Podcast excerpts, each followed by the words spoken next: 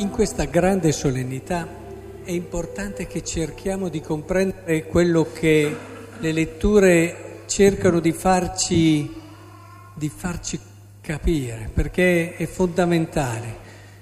La seconda lettura parla di non vivere secondo la carne. E ci siamo dentro un po' tutti.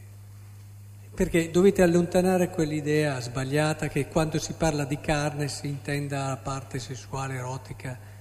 No, quella può essere da una parte o dall'altra, se vissuta bene o male. Il vivere secondo la carne vuol dire vivere con i criteri del mondo, vuol dire pensare che la nostra vita sia questa e investire la maggior parte delle nostre risorse intellettuali, di volontà, di cuore, tutte le risorse a livello anche di prospettiva, di significato, all'interno di questi pochi anni che passano.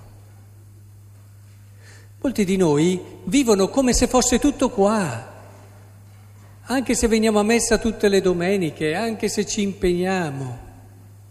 Ma pensate che il Signore abbia pensato per noi una vita, mi viene da dire, così triste? Perché è triste doversi comportare bene, osservare dei comandamenti per poi guadagnarsi la vita eterna, ma secondo voi non è triste?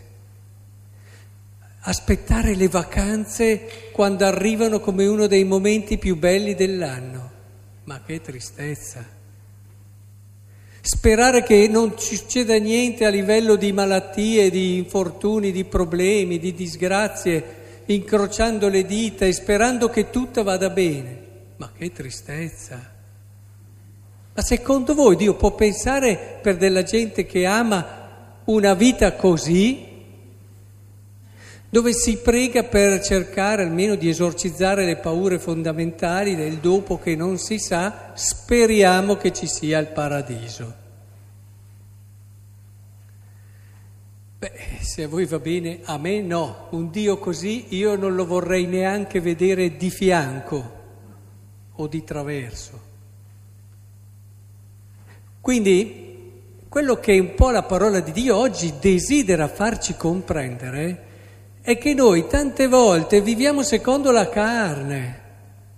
Abbiamo tutto impostato come se fosse qui. Poi ci mettiamo la messa, ci mettiamo il doverci comportare bene, che quando lo viviamo così poi non riusciamo a farlo più di tanto. Quindi quello che riusciamo a fare, eh, dopo ne siamo soddisfatti e diventa un elemento di giudizio degli altri. Allora scivoliamo in quel moralismo che è una delle cose peggiori della Chiesa, dei cristiani, quando ci scivolano.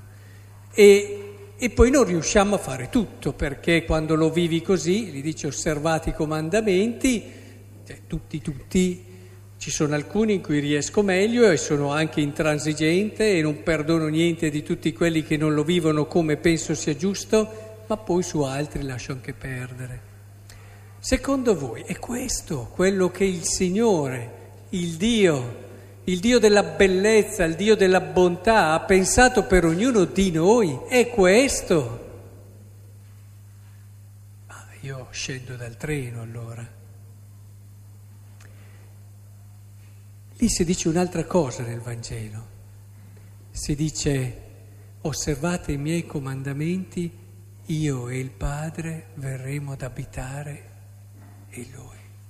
È molto diverso. Non dice osserva i comandamenti così forse ti guadagni anche la vita eterna, ma dice il comandamento è una via per arrivare ad un'esperienza di Dio profonda, ricca, bella, straordinaria, la più bella di tutte le vacanze che puoi immaginarti, la più bella di tutte le gioie che umanamente puoi vivere, che non c'è misura e paragone, tu, uomo, puoi viverla. Tu uomo, io l'ho pensata per te.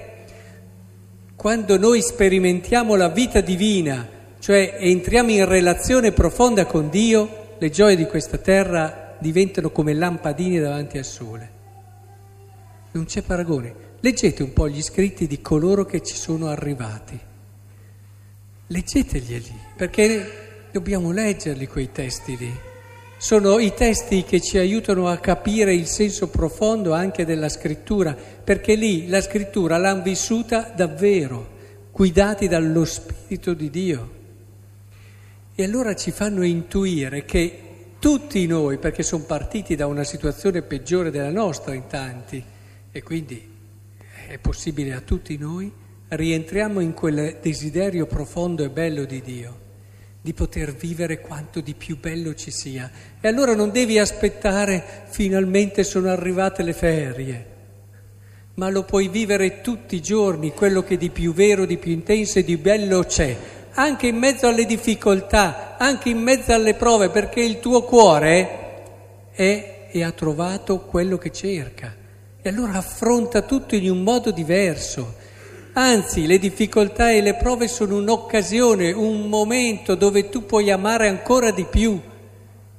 Non ti toglie niente la sofferenza e le difficoltà delle prove, quelle rimangono, ma proprio perché se no sarebbe un giochetto e i giochetti non funzionano con l'uomo e tanto meno con Dio.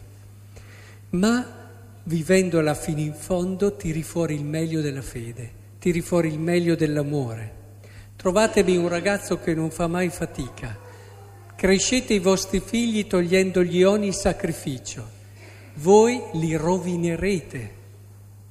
Perché se tu non permetti a un giovane di costruirsi i muscoli che gli permetteranno un giorno di affrontare anche le difficoltà della vita, avere quella creatività, quella genialità propria dell'uomo di saper vedere l'opportunità anche dietro la prova, allora, ma questa la devi educare. Se tu gli tiri via tutti i sacrifici, te lo rovini tuo figlio. E, ed è importante che comprendiamo come c'è una sapienza del vivere che è quello a cui noi siamo chiamati, a cui lo Spirito ci sta invitando e ci invita e ci guida e ci sostiene. Quindi è importante che noi ritorniamo all'essenza. Lo Spirito ci dice tu sei fatto per la bellezza, tu sei fatto per la grandezza, tu sei fatto per vivere ogni giorno, ogni ora, quanto di più vero e di più bello ci sia. Ecco, questo Dio mi piace già di più. È il Dio che mi ha fatto innamorare un giorno, è il Dio a cui ho dato la vita, perché un Dio così mi sta bene, un Dio che cerca il meglio per me. Un Dio che non me la racconta sarà tutto facile, non avrai problemi, non avrai difficoltà, sarai sempre sano, ma chi ci crede, Dio è sincero. Dio non mi promette queste sciocchezze, sono cose belle, intendiamoci, però è una sciocchezza il pensare che la tua vita sarà così. Ti promette però di poter vivere tutto in un orizzonte d'amore vero, dove potrai cogliere la bellezza dove nessuno la coglie, grazie allo Spirito e grazie a Dio. Capite allora come possiamo davvero ripensare a questa vita? Ed è bellissimo, usciamo da quella mentalità della carne, allora comprenderemo che ah, c'è più gioia nel dare che nel ricevere, capiremo che il tempo libero è bello investirlo investirlo per fare del bene, perché poi hai una gioia che nessun'altra situazione ti può dare. Allora capiamo davvero che eh, la nostra vita terrena è questo trampolino, è questo passaggio. E la preghiera è una delle cose più belle che un essere umano può vivere su questa terra. Arriverò a dirvi basta pregare se capite queste cose.